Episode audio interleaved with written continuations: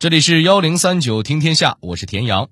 前两天，一首奶茶店的宣传歌忽然间火了，走到哪儿您都能听见这洗脑的旋律。I love you, you love me, Miss ice cream and tea. I love you, you love me, Miss ice cream and tea. I love 其实很多朋友也会觉得这首歌有点耳熟啊。其实啊，这段旋律的历史可以一直追溯到十九世纪的美国民谣《哦，苏珊娜》，而它在中国的流传则要从一九三二年说起。那一年，一位中国流行音乐大拿把这首歌改编成了很有中国特色的歌曲，还把它打造成了网红神曲。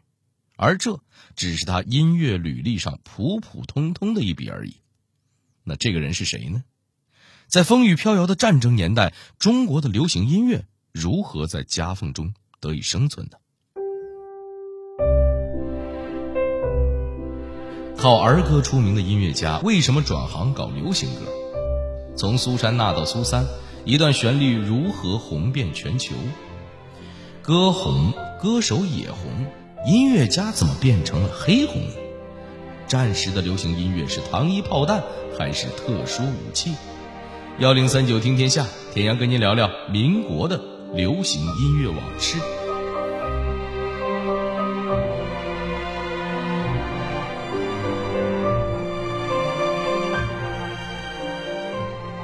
说起民国的流行音乐，绝对绕不开李锦辉这位传奇人物。他打小就和音乐有缘分，学过民族乐器，还经常听老家的民歌和地方戏。当时新文化运动吸引了不少年轻人，李锦辉也不例外。不过他搞新文化呢有点另类，他主要搞的是新音乐。李锦辉给自己定了个小目标，要让中国人唱中国歌，而且应该能唱最流行、最普遍的歌。或许您想说，这不废话吗？中国人唱的不就是中国歌吗？而且大伙儿都唱的歌，难道不就是流行歌吗？哎，您别着急啊，还真不是。那个年代，中国的歌呢，主要有两种，一种是文人雅士的高档音乐，一种是小老百姓的民间离曲。简单来说，就是阳春白雪和下里巴人。而李锦辉想做的就是打破这两种音乐的次元壁，创造雅俗共赏的大众化音乐。要实现这个小目标呢，可不容易，大家伙儿也不怎么看好他。那时候，李锦辉已经是儿童歌舞剧领域的大咖了。他的儿歌《老虎叫门》，也就是1.0版本的小兔子乖乖，直到今天还是中国人最熟悉的儿歌之一。儿歌正做得风生水起，却要搞什么从来没人听说过的新音乐，这个能干成吗？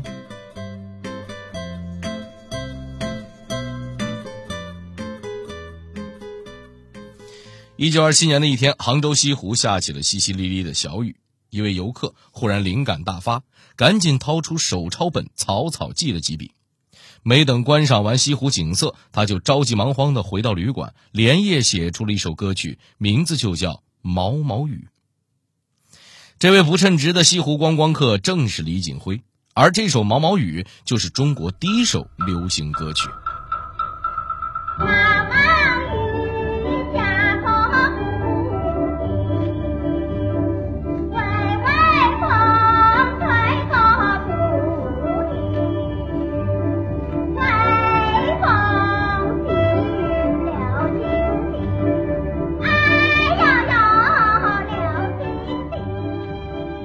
您现在听到的就是李锦辉的女儿黎明辉唱的版本。打从这儿起，中国流行音乐的第一波浪潮从上海滩开始了。毛毛雨一出世，马上就红遍了大街小巷。李锦辉趁热打铁，创办了中华歌舞团，也就是后来大名鼎鼎的明月歌舞团。当时李锦辉旗下人才济济，作曲家有聂耳、李景光，演员有周璇、王仁美和李锦辉的养女黎丽丽。最风光的时候，李锦辉一支笔可以养活几十口人。Oh, I come from Alabama with my banjo on my knee, and I'm going to Louisiana. 苏三不要哭，怎样从美国民谣摇身一变成了中国的流行歌？这段旋律到底倾诉了什么？为什么会这么上头呢？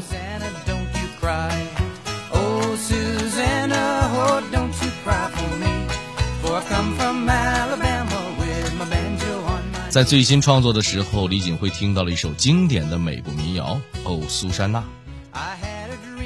哦，苏珊娜诞生于1847年，是美国作曲家福斯特谱写的歌曲，有着反讽种族歧视的意味。福斯特生活在新大陆移民的狂潮里，年轻时在棉花仓库当管理员，接触到了黑人音乐。哦，苏珊娜呢是他的处女作，在这首歌里，他写尽了现实生活中小人物远离家乡、苦苦追求爱人的心酸。福斯特没料到的是，这首歌几乎是一夜爆红，而福斯特当时只有二十一岁。可惜的是，小伙子虽然点满了作曲技能，却没有生意头脑。哦，苏珊娜这样的热门歌曲版权竟然只卖了一百美元。三十七岁时，福斯特就在贫困中去世了。这首甜中带苦的歌曲传到李锦辉手里，他没有直接翻译歌词，而是选择把故事本土化。苏三不要哭，就这样诞生了。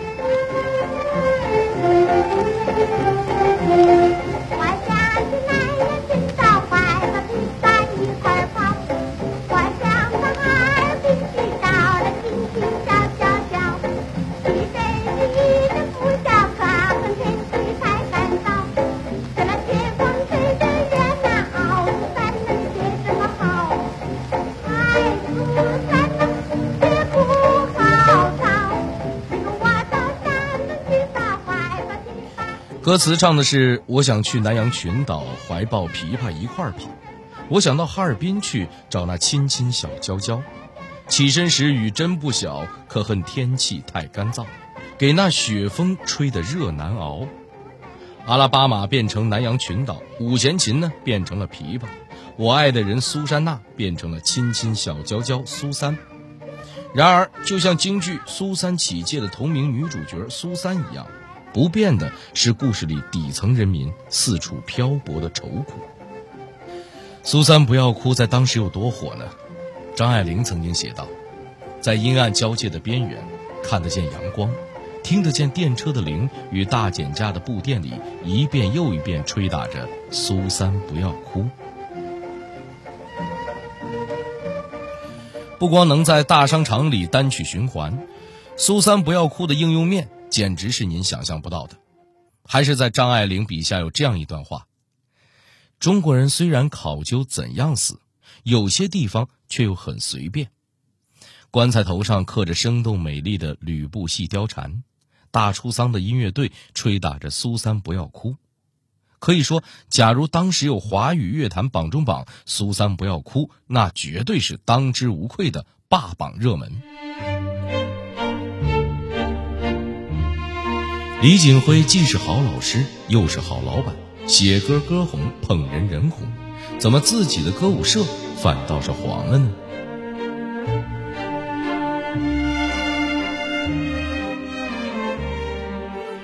苏三不要哭，可以说是火得一塌糊涂。原唱王仁美也不是无名之辈。王仁美是民国的传奇女星，她生于书香门第，在家庭的支持下从艺。十三岁时就来到李锦辉创办的上海美美女校，毕业后加入了明月歌舞团。李锦辉既是专业素养高超的好老师，也是拒绝扒皮式工作的好老板。王仁美在他的支持下转向大银幕，一九三四年主演了电影《渔光曲》，这是中国第一部获得国际奖项的电影。《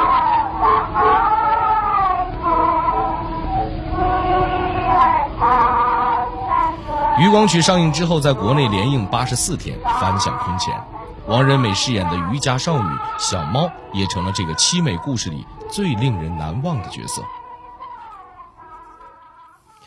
除了王仁美，歌曲影视两栖巨星周璇也来自明月歌剧社。周璇原名周小红，经人介绍来参加面试，李锦辉让她哼了一段江浙小调，发现这姑娘嗓音很特别，来日必成大器，就留下了他。一九三二年一二八淞沪抗战时，明月歌剧社演出爱国歌舞剧《野玫瑰》，周小红在剧中唱了一首《民族之光》，其中有一句“与敌人周旋于沙场之上”，正好当时周小红觉得自己名字太俗气，请李锦辉帮忙改名。李景辉又借着这句歌词，把原剧里的“旋”加上了王字旁，成了表示美誉的“旋”。从此，周小红改名周璇。周璇演唱了许多流行歌曲，被称为“金嗓子”。进入电影圈后，还被评为电影皇后。她主演的电影《马路天使》获得了第十二届菲格拉达福兹国际电影节评委奖，演唱的影片插曲《天涯歌女》红遍天下。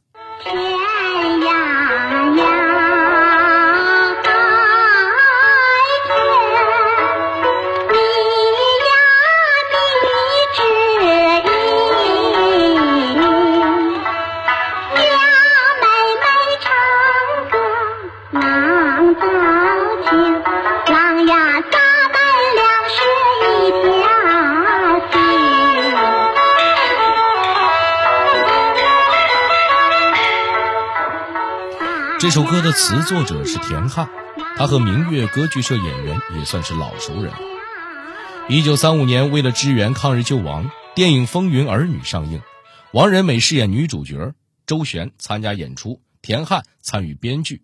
而这部电影的主题曲就是聂耳作曲、田汉作词的《义勇军进行曲》，也就是咱们的国歌。起来，不愿做奴隶的人们，把我们的血肉我们心的长城。中华民族到了最危险的时候，每个人被火中化作最后的后生。起来，起来，起来！我们聂耳和明月歌剧社的缘分要从一九三一年说起。来自云南的失业青年聂子义报考了明月歌剧社，可能是因为紧张，小聂的面试失误不断。但李景辉在了解他的经历后，决定破格录取。李老板觉得这孩子一个人在外面闯荡不容易，音乐水平差点也没关系，慢慢教就行了。就这样，聂子义加入了明月歌剧社。因为他的耳朵特别灵敏，同事们都叫他“耳朵先生”。后来，他就给自己取了个艺名，叫聂耳。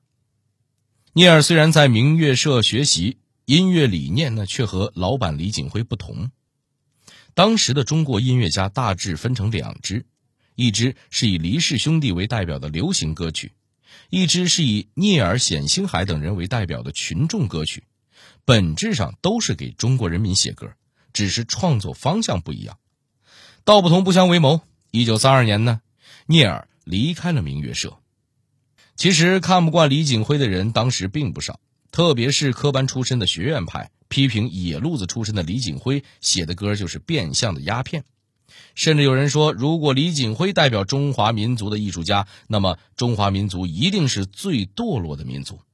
但这些人也受着李景辉的影响，创作了带有典型离世风格的代表作。全盛时期的明月歌剧社麾下人才众多，是响当当的明星摇篮。然而，李景辉自己的创业路却总是磕磕绊绊，可以说是奋斗多年，毁家五次。由于对理财和管理一窍不通，他培养的明星离开明月社以后都红了，可自己的明月社却黄了。最惨的一次，明月社下南洋演出，结果没钱回家，被困新加坡长达一年。李锦辉只能加班加点的写了一百首流行歌，卖版权赚路费。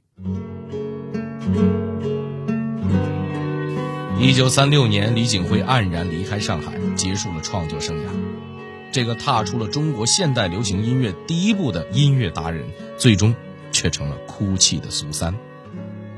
而当时的中国，何尝不是个弱小无助的苏三呢？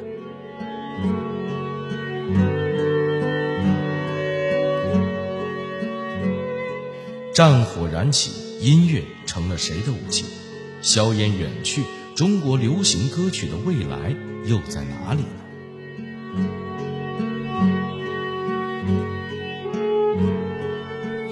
从一九三七年十一月上海沦陷到一九四一年十二月日军偷袭珍珠港，上海租界一直被敌占区包围，成了孤岛。这一时期的上海租界，电影、音乐等娱乐业蒸蒸日上。然而，纸醉金迷的表象下，却是遮不住的战争阴霾。受战争影响，江浙一大批民众涌入了上海租界，但仅在一九三八年初的寒潮里，上海就有上万难民被冻死、饿死。创作过《玫瑰玫瑰我爱你》的音乐人陈歌辛曾经组织传播抗日歌曲，日本人发现之后，他被关进了特工总部七十六号魔窟，遭受严刑拷打，三个月后才保释出狱。后来，陈歌辛一直在上海艰难求生，这也成了他最不堪回首的往事。那南风吹来清凉，那夜莺啼声细唱，月下的花儿红如梦，只有那夜来香。同样被时代裹挟的还有李景辉的弟弟李景光，他在沦陷区的上海唱片公司当编辑，写下了名曲《夜来香》，却把这首歌送给了一位极具争议的歌手李香兰。李香兰原名山口淑子，是在中国出生的日本人。日军看中了她的中日双重身份，把她包装成怀柔政策的糖衣炮弹。而李景光呢，竟然给这种人写歌。远在重庆的李景辉听说了这件事儿，气得破口大骂。然而，糖衣炮弹可不是日本人的专利，咱们中国啊也会这一招。爱国人士英敛之的女儿英音，也是明月社走出来的女明星。曹禺写完戏剧《日出》之后，英音凭借出演剧中的女主角陈白露而广为人知。上海沦陷以后，英音成了上海的对日情报站的工作人员，秘密进行抗日活动。她多次假扮成舞女，引诱九名日寇和汉奸到埋伏地点，由谍报人员处决。而英音的明星身份在某种程度上掩护了自己，但后来还是被日本人发觉了。一九四二年，为了不泄露组织的秘密，英音在酒店里服毒自杀。而直到抗战胜利后，他的特工身份才得以揭秘。一九四五年八月十五号，日本宣布无条件投降，陈歌辛激动万分，因此他写下了这首脍炙人口的《恭喜恭喜》。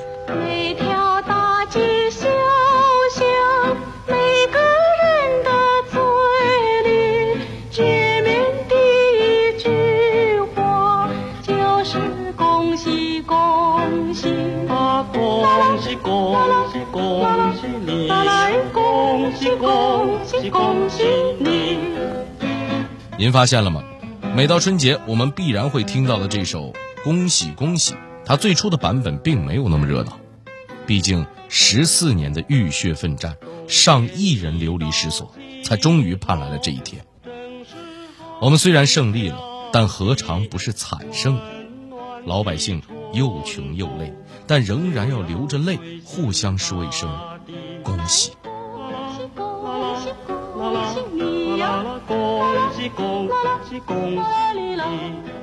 陈歌辛一辈子创作歌曲近两百首。一九六一年，他因在运动中被错误打倒，后来因贫病而死。